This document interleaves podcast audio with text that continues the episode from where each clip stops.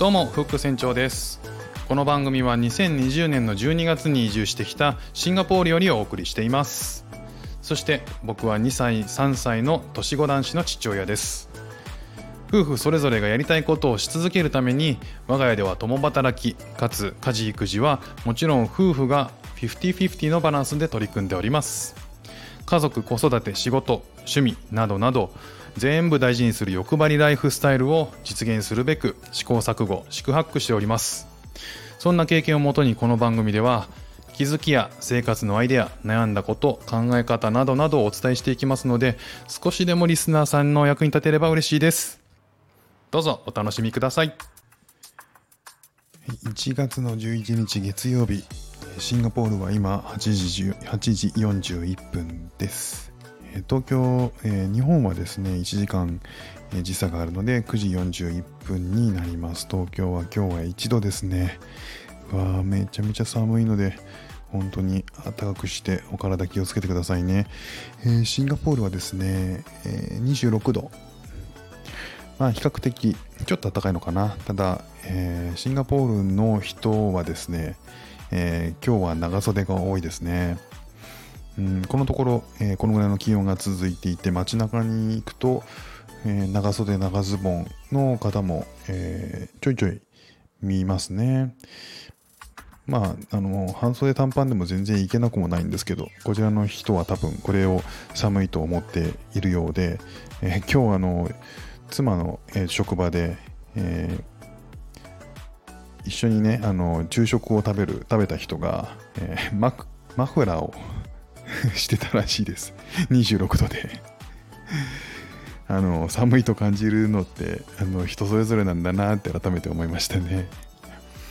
さあ、えっ、ー、と、今日お話しするのはですね、えー、先日、あの、シンガポールの、えー、にすごく慣れてる方、えシンガポールにあのずっと住んでらっしゃる方と、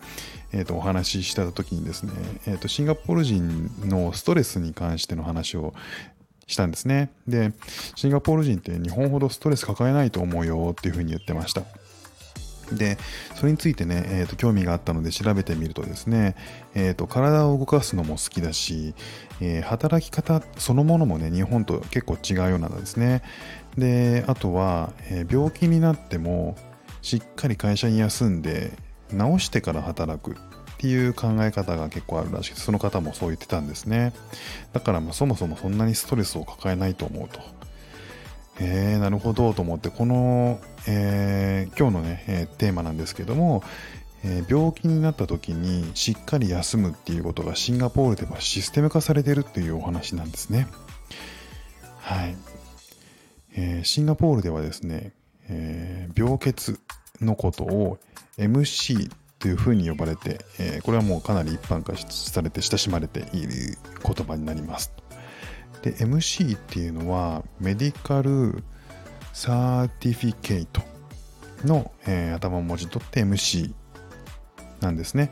で、シンガポールではですね、これをお医者さんからこの証明さえもらえれば、えー、年次で有給休暇とは別にですね、えー、最大で年間14日間の病欠が認められるっていうものらしいんですね。しかも、これは有給なんですよ。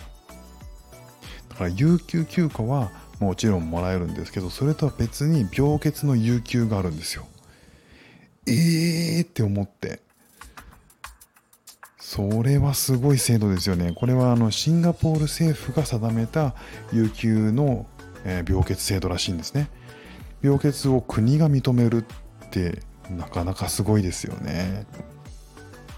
なんだろう、このとてつもない安心感で包まれますよね。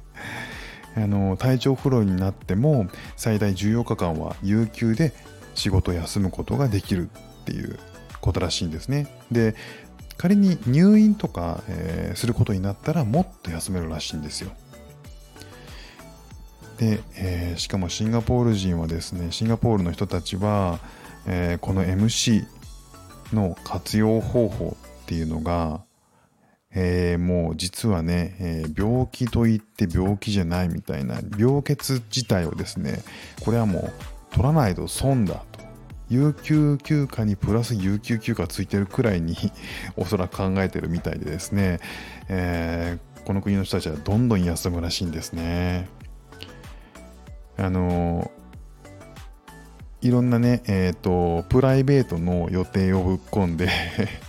でも会社には MC って言っているっていう人たちが、えー、散見されるみたいで 例えば MC 終わった後に、えー、髪の毛短くなってないみたいなとか え、ちょっとこんがり焼けてないみたいなとかそんなことがね、結構あるらしいんですね。でも、まあ、それもね、えー、みんながそれをやってるか、やってるんだったら、まあ、言えないっていうのもあるんでしょうね。で、これ、えー、お医者さんもですね、そのことを分かった上で、MC 何日分出します？っていう会話になるらしいんですよ。それを患者さんに聞いて、